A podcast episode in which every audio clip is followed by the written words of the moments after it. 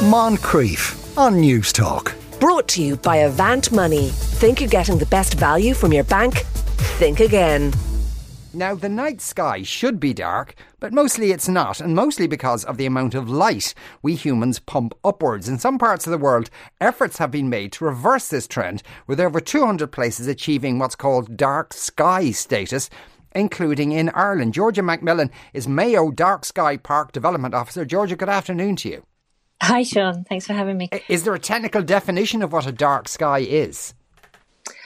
Um, there is the International Dark Sky Association is uh, an organisation a little bit like a UNESCO for dark skies, and they say that it has to be protected. A naturally dark area has to be protected for scientific, cultural um, reasons and environmental um, habitats. So it's it's really looking for a natural night sky. Right. I can now. Now, obviously, the, the obvious advantage is that you can wander out and you can see the stars. Uh, but is there any other reason why having a dark sky is important? There's loads actually. Um, where do we start? I suppose biodiversity. Um, we are losing the night um, at quite an alarming rate at the moment um, through um, not just our streetlights, but the amount of light that we use at night. And that has knock on implications to biodiversity, whether it's um, our pollinators at night, obviously our bats and our nocturnal mammals, but also aquatic species, migratory birds. Practically everything relies on a day night, a natural day night cycle, including ourselves. Okay, and when they don't get that natural day night cycle, what, what happens to those species? Well, things like predator prey relationships have changed. So, in the case of insects, if you have um, so many lights uh, drawing away insects from their natural food chain, that has a knock on effect. So, um, we're messing with ecosystems basically.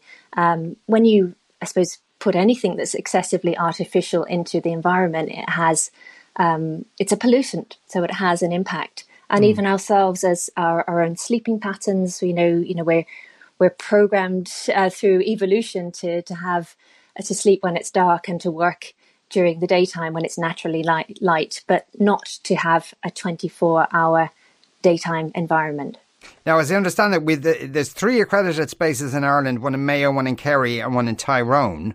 Uh, would they be all rural areas, Georgia, or is it possible to do this in you know in, in, in towns and cities? Yeah, yeah, it's a good question. They they are largely rural areas, and they are um, naturally dark. So it's good to have those areas as an example so we can still bring people into darkness um, safely. But it is possible to take down the lights. Um, as in tone down the lights. Not we're not talking about removing them, but in in more urban areas. So I, I'm based just outside Newport in County Mayo, and we're doing a project at the moment to reduce our lighting um, and to make it um, sort of a, sense of um, we, we use that word hygge you know the, the danish concept of warm and cozy mm. type of lighting is instead of let's say kolditz where it's really harsh and white um, so you can you can get dark sky accreditations even for urban areas by just having a lighting policy um, and that just improves the nocturnal environment rather than switching off. Okay, so that changes the, the is it changing the sorts of lights one uses or the direction of the lights?